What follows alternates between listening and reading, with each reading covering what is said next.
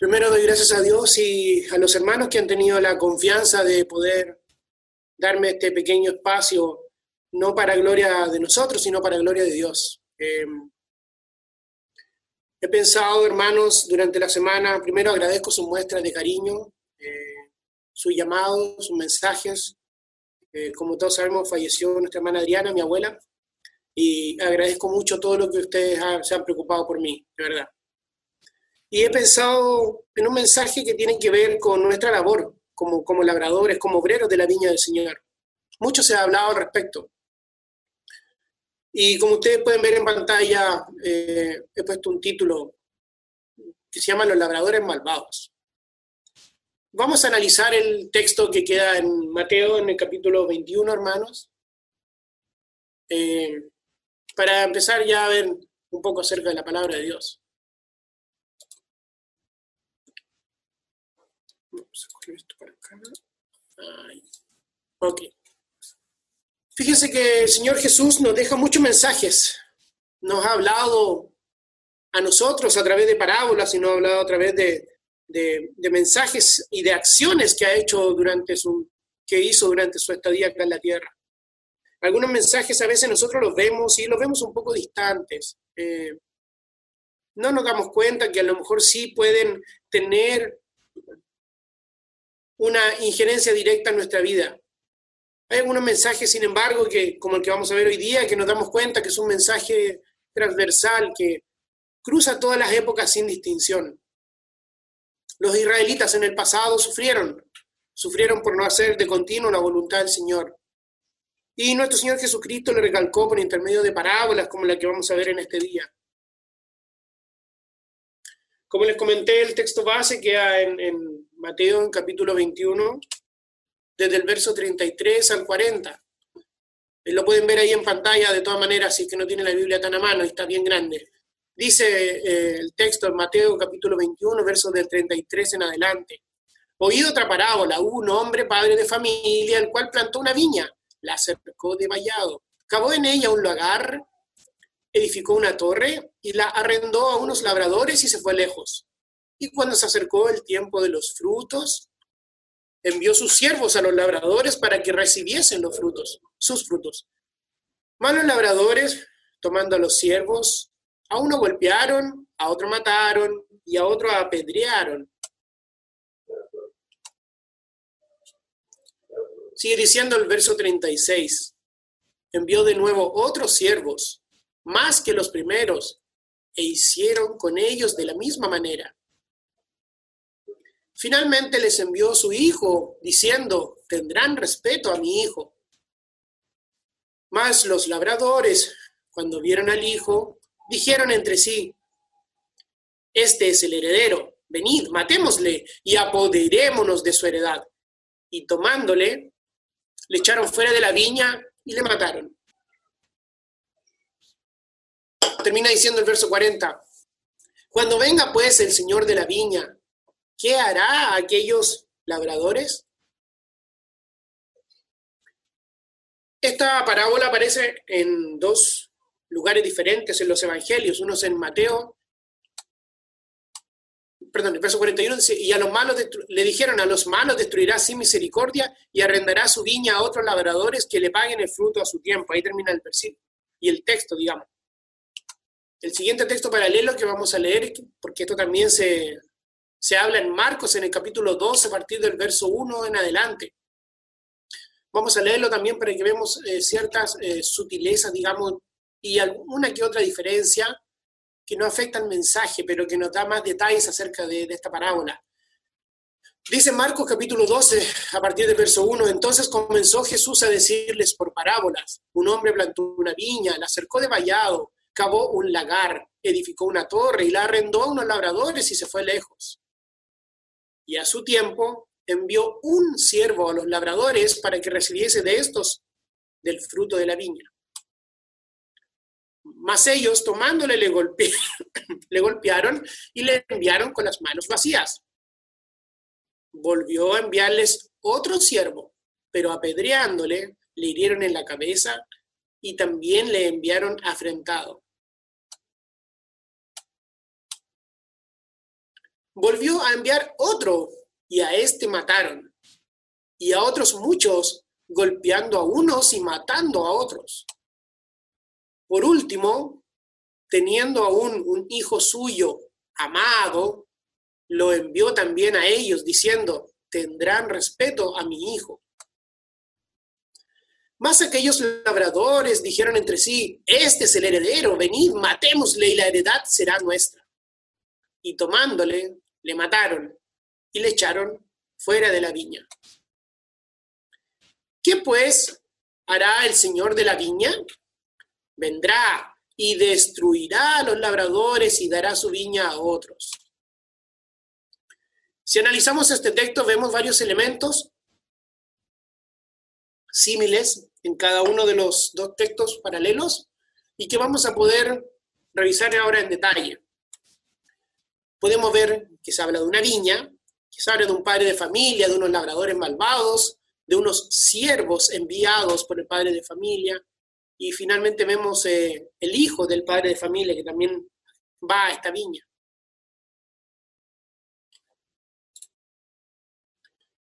Vamos a partir entonces revisando con respecto a la viña, ¿cierto?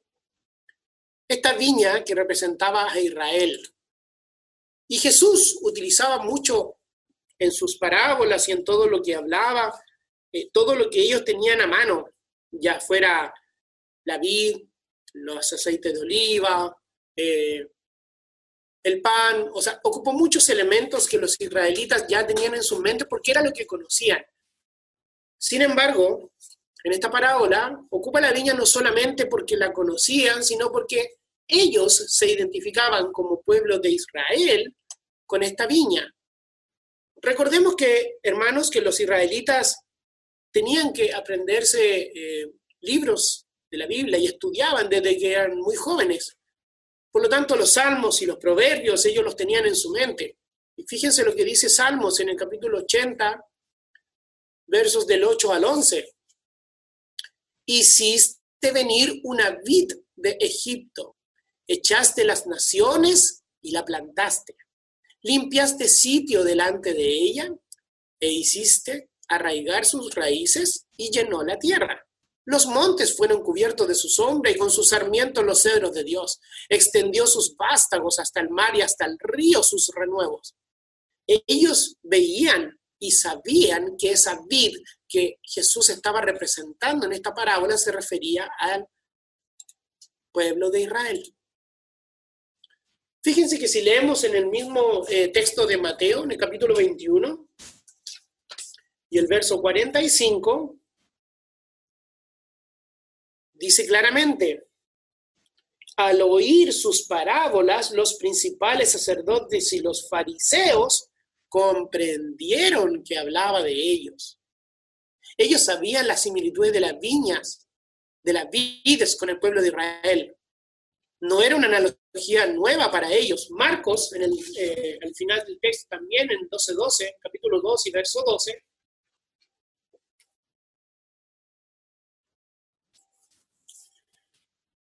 nos dice que también ellos comprendieron esta parábola, dice, y procuraban prenderle, pero temían a la multitud porque comprendían, comprendieron, perdón, que contra ellos había dicho la parábola y dejándole se fueron. Ellos entendían los elementos de que estaba armando Jesús y con los cuales estaba explicando esta parábola. El siguiente elemento que vamos a revisar es con respecto al padre de familia. Y este padre de familia se refiere a Dios. Dios que había escogido a su pueblo de entre lo más insignificante de la tierra. Dios que les había dicho que en Deuteronomio, porque tú eres pueblo santo para Jehová tu Dios. Jehová tu Dios te ha escogido para hacerle un pueblo especial, más que todos los pueblos que están sobre la tierra. Dios, este padre de familia, había escogido este lugar dentro de su terreno para poner su viña, para poner su pueblo. Dice el verso 7, no por ser vosotros más que todos los pueblos os ha querido Jehová y os ha escogido, pues vosotros erais el más insignificante de todos los pueblos. Dios los escogió no por ser grandes, los escogió por ser insignificantes en la tierra.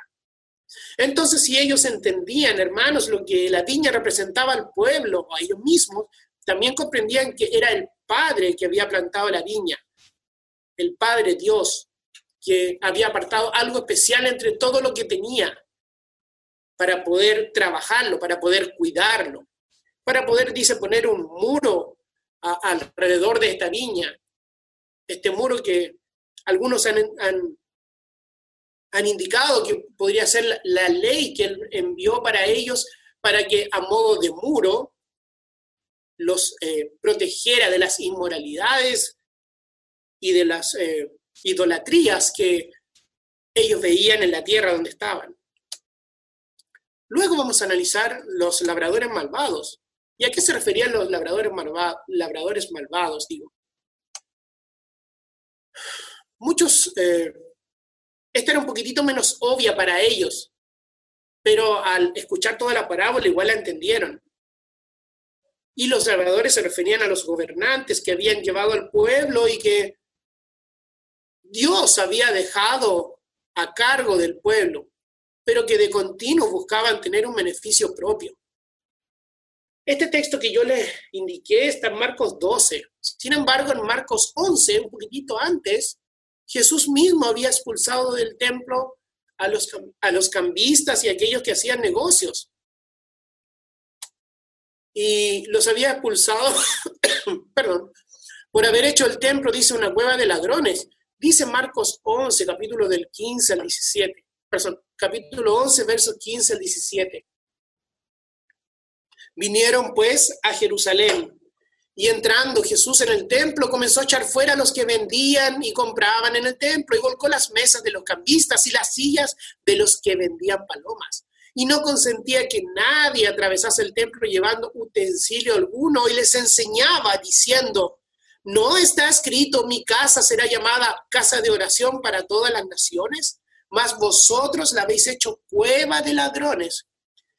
Y es en este contexto y con esto en la mente que ellos entendieron que efectivamente eh, se refería a, a los labradores malvados. Otro de los elementos que mencioné en un principio se refería a los siervos enviados. Y estos siervos enviados, como ya podemos darnos cuenta, se trata de los profetas. Dios nunca renunció a sus derechos de, obtener fruto, de obtener esta adoración de, de su viña, de su pueblo. Y una y otra vez, hermanos, envió sus siervos, sus profetas, para poder recibir los frutos de ella. El contacto entre Dios e Israel se llevó primero por los padres y luego a través de los profetas que hablaban al pueblo en el nombre de Jehová. Ellos indicaban cuál era su voluntad al pueblo para que el pueblo pudiera cumplirla. Sin embargo, es triste pensar el maltrato que aquellos eh, fieles siervos de Dios, estos profetas, sufrieron cuando fueron como siervos a reclamar el fruto que Dios esperaba de ellos eh, de, la viña, digamos, y que no era otro que la santidad, la obediencia y el amor del pueblo.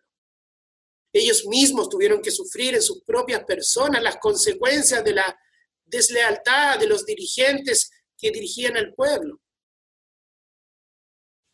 Otro de los elementos que aparece también acá es el hijo del padre de familia, que nosotros sabemos, hacemos la analogía con Jesús. Como dice el texto, finalmente ante el persistente rechazo a los mensajeros que Dios les enviaba, les envió a su propio hijo. Y dice la versión, la, perdón, el texto de Marcos, dice a su amado hijo. Este amado hijo, hermanos, era nuestro Señor Jesucristo. Jesús no era un siervo más, no era el principal de la casa en, en el servidumbre, él era el hijo, el Mesías esperado, y también recordamos que en Marcos 11, perdón, en Marcos 11, eh, capítulo 11, verso 28, él responde cuando le preguntan con qué autoridad haces estas cosas. Todo esto, hermano, está en el contexto de Jesús, tratando de explicarles y tratando de decirles que Él era el Hijo, el legítimo heredero de esta viña y que venía con la autoridad del Padre a recoger los frutos. lado vemos también la paciencia y la misericordia de Dios, que a pesar del continuo rechazo del pueblo hacia los profetas, aún así envió a su propio Hijo, hermanos, con el fin de ofrecer una mayor revelación, con el fin de demostrar su amor y que de esta manera comprendieran la gravedad de la actitud que estaban teniendo, que era obviar al Señor y obtener beneficio propio de esta viña. Sin embargo, esto tampoco les aprovechó.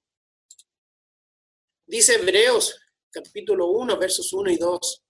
Dios, habiendo hablado muchas veces y de muchas maneras en otro tiempo a los padres por los profetas, en estos postreros días nos ha hablado por quién? Por el Hijo, a quien constituyó heredero de todo y por quien asimismo hizo el universo.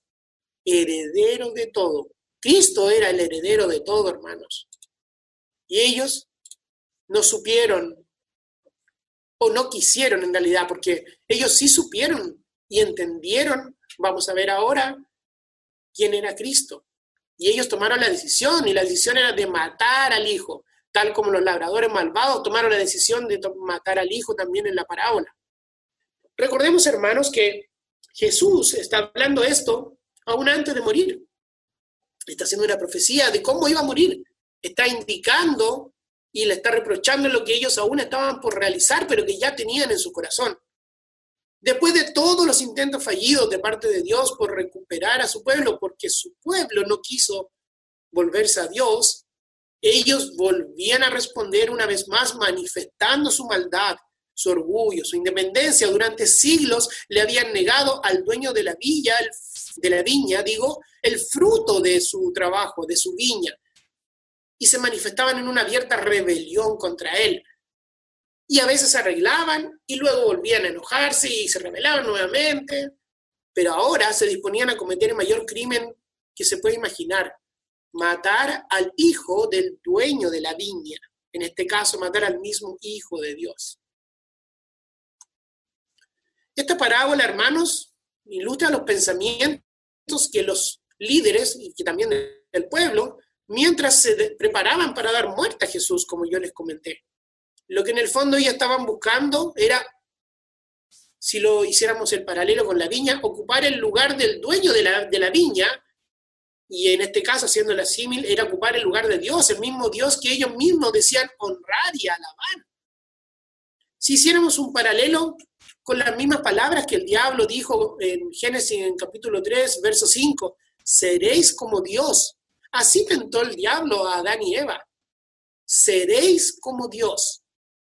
Ellos pensaban de esta forma. En este caso, y llevándolo a, la parábola, seremos nosotros el dueño porque ya no va a quedar nadie para que herede esta viña. Nosotros vamos a ser el dueño, nosotros vamos a ser Dios.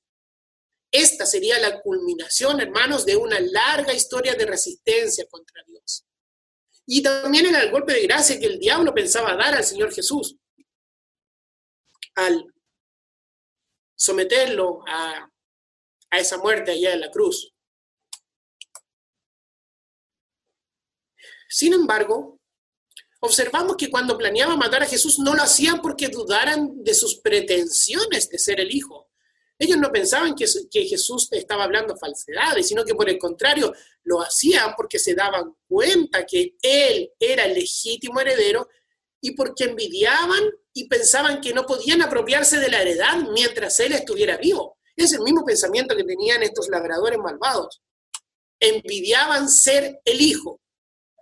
La cuestión estaba clara. Entonces los dirigentes encontraron en Jesús un obstáculo para el control absoluto de Israel de modo que decidieron deshacerse de él. Si nos recordamos en el texto de Marcos capítulo 15, verso 10, cuando Jesús eh, se presenta ahí ante los, ante los, eh, vamos, a leer, vamos a leer Marcos capítulo 15, verso 10, para no equivocarme.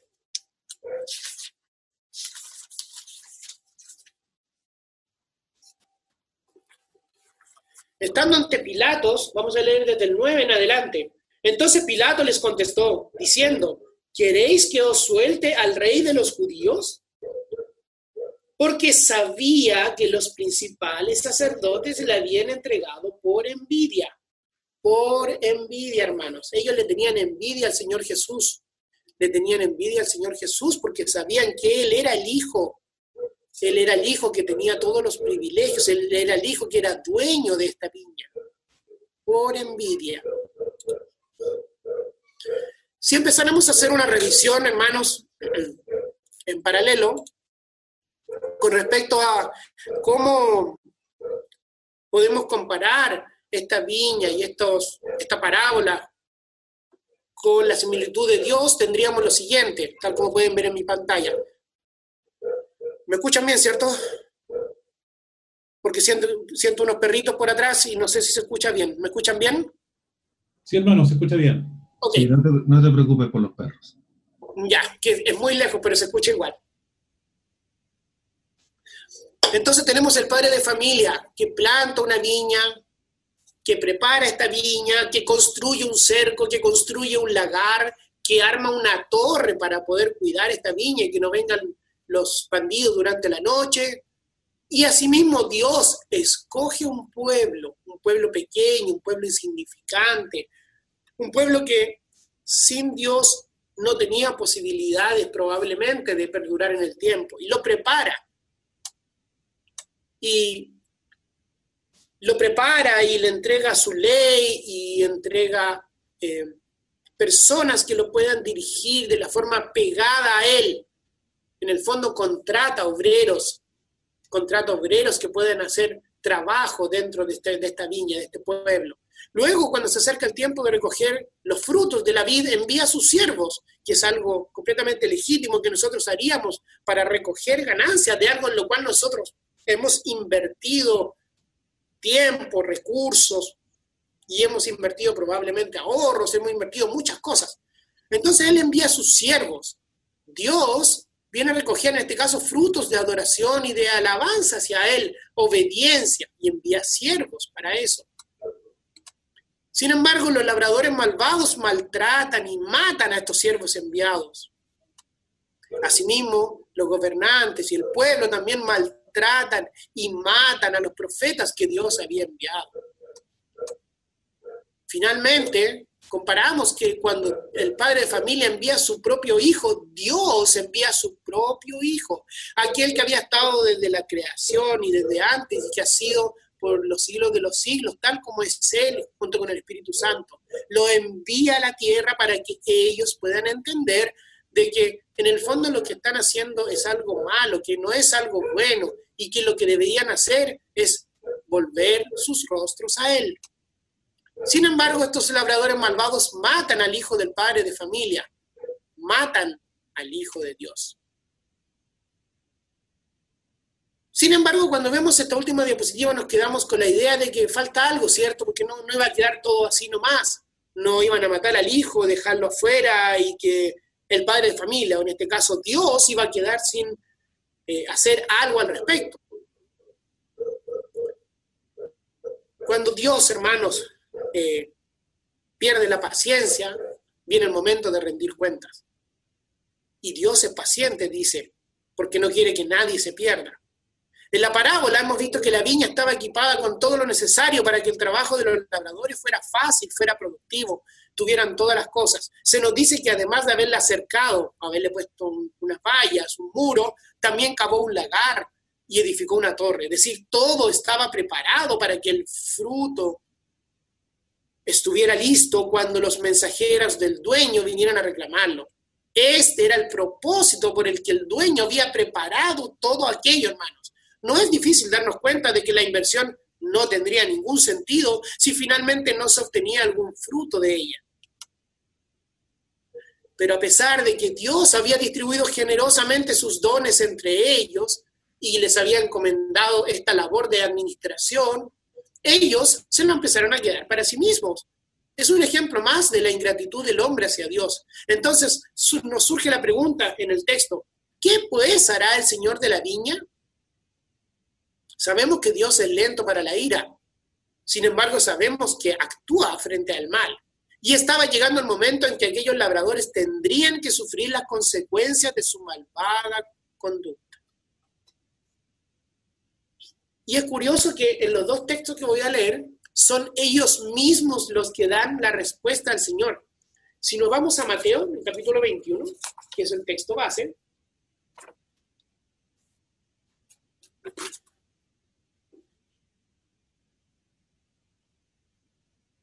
eh, en el verso 40 dice, cuando venga pues el dueño de la viña, ¿qué hará esos labradores? Y el 41 dice, ellos le dijeron, llevará a esos miserables a un fin lamentable y arrendará la viña a otros labradores que le paguen los frutos a su tiempo. Ellos mismos dijeron que lo que estaba pasando era malo. Ellos mismos se dieron cuenta de eso y aún más probablemente le hacía rechinar sus dientes y darse cuenta de lo que estaba pasando. Vendrá, dice, y destruirá a los labradores. Fíjense que Israel el pueblo de Dios sufrió esclavitud, sufrió esclavitud físicamente cuando fueron eh, llevados a, Babilonia. No cambiaron su comportamiento. Por, por momentos volvían al Señor y después nuevamente otra vez desobedecían y se ponían en rebeldía. Y lo que pensamos que lo que está anunciando aquí es lo que pasó en el año 70, físicamente, cuando Jerusalén fue destruida y los judíos fueron muertos o expulsados. Pero nosotros no debemos olvidar que como criaturas de Dios que habitamos en su mundo, no podemos seguir disfrutando indefinidamente de las bendiciones de Dios evitando el juicio sin hacer la voluntad de Dios. Estamos acá, hermanos, para hacer la voluntad de Dios. No debemos olvidar este ejemplo de lo que le ocurrió a los israelitas. En cualquier caso, el principio espiritual que aprendemos acá y que podemos aplicar ahora es que si Dios nos da algo para hacer y no lo hacemos de tal forma que Él sea glorificado, sino que actuamos en nuestro propio beneficio, Él finalmente va a retribuir, nos va a quitar y le va a entregar este a otros que puedan rendir frutos. No debemos esconder, hermanos, como dice otra parábola, nuestros talentos en la tierra y esperar que llegue el Señor debemos aprovecharlos para hacer la labor que al Señor le gusta y para la cual nos llamó. Si usted piensa que en el pasado se bautizó por alguna coincidencia, no es así. El Señor vio algo en usted. El Señor tiene algo para usted. A lo mejor usted es hospedador, a lo mejor usted es amoroso con los hermanos, a lo mejor usted se preocupa de estudiar, a lo mejor usted se preocupa de enseñar, a lo mejor usted se preocupa de muchas, tiene muchas aptitudes que el Señor vio en usted y el Señor lo contrató, hermano, para que usted ejecutara esta labor en su viña. Si estamos estudiando, hagamos, por ejemplo, extensivo el beneficio a aquellos que aún no han escuchado la palabra o, o aquellos que tienen dudas sobre ella. Y haciendo esto, hermanos, estamos realizando la labor que el Señor quiere que hagamos por Él. Estamos trabajando en su viña, estamos haciendo cosas para qué? Para que el Señor venga y recoja de este fruto de alabanza. ¿Se recuerdan esta diapositiva que habíamos visto hace, hace unos momentos atrás? Que la habíamos dejado hasta cuando ellos mataban al Hijo de Dios. Bueno, este padre de familia termina el texto destruyendo a los labradores malvados y entregando su viña a otros. Dios va a destruir y ha seguido destruyendo a los labradores malvados y entregando su reino a otros. Fíjense cómo terminamos en, el, el versículo que queda en Mateo capítulo 21, en el 41. Le dijeron, ellos le dijeron, a los malos destruirá sin misericordia y arrendará su viña a otros labradores que le paguen el fruto a su tiempo. Y luego Marcos también dice lo siguiente, en el verso 9, ¿qué pues hará el Señor de la viña? Vendrá y destruirá a los labradores y dará su viña a otros. No nos vaya a pasar, hermanos, que el Señor no llegue el momento de pesarnos tal como sale en Daniel 5:27, y seamos hallados faltos, y seamos hallados que no cumplimos con la medida del Señor. Fíjense que si vamos a Gálatas, y este texto me gustaría leerlo, capítulo 6,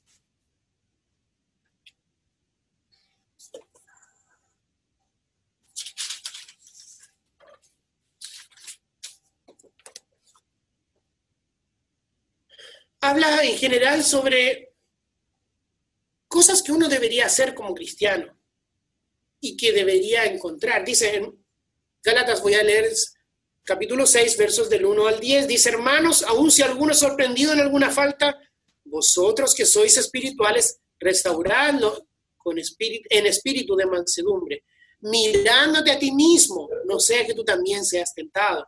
Llevad los unos las cargas de los otros y cumplid así la ley de Cristo. Porque si alguno cree que es algo, no siendo nada, se engaña a sí mismo. Pero que cada uno examine su propia obra, su propio trabajo, hermanos. Y entonces tendrá motivo para gloriarse solamente con respecto a sí mismo y no con respecto a otro. Porque cada uno dice llevará su propia carga. Y al que enseña la palabra, que comparta toda cosa buena con el que le enseña. No os dejéis engañar, dice, de Dios nadie se burla, pues todo lo que el hombre siembre, eso también segará. Estos labradores segaron lo que plantaron. Tuvieron la retribución, el fruto de su mal. Dice, porque el que siembra para su propia carne, de la carne segará corrupción, pero el que siembra para el espíritu, del espíritu segará vida eterna. Y no nos cansemos de hacer el bien, pues a su tiempo, si no nos cansamos, segaremos. Y al final termina rematando. Así que ah, entonces hagamos bien a todos según tengamos oportunidad, y especialmente a los de la familia de la fe. Este texto, hermanos, habla de hacer bien a todos. A todos. ¿Cómo vamos a hacer bien a todos? Imitando a nuestro Señor Jesucristo, que vino acá a la tierra a cumplir con todos los mandatos y con todos los preceptos que Dios había dado. Imitando a nuestro Señor Jesucristo y haciendo, agradando a Dios con, con todas nuestras acciones, es lo que queremos. Primera de Pedro capítulo 2 y verso 15 dice lo siguiente.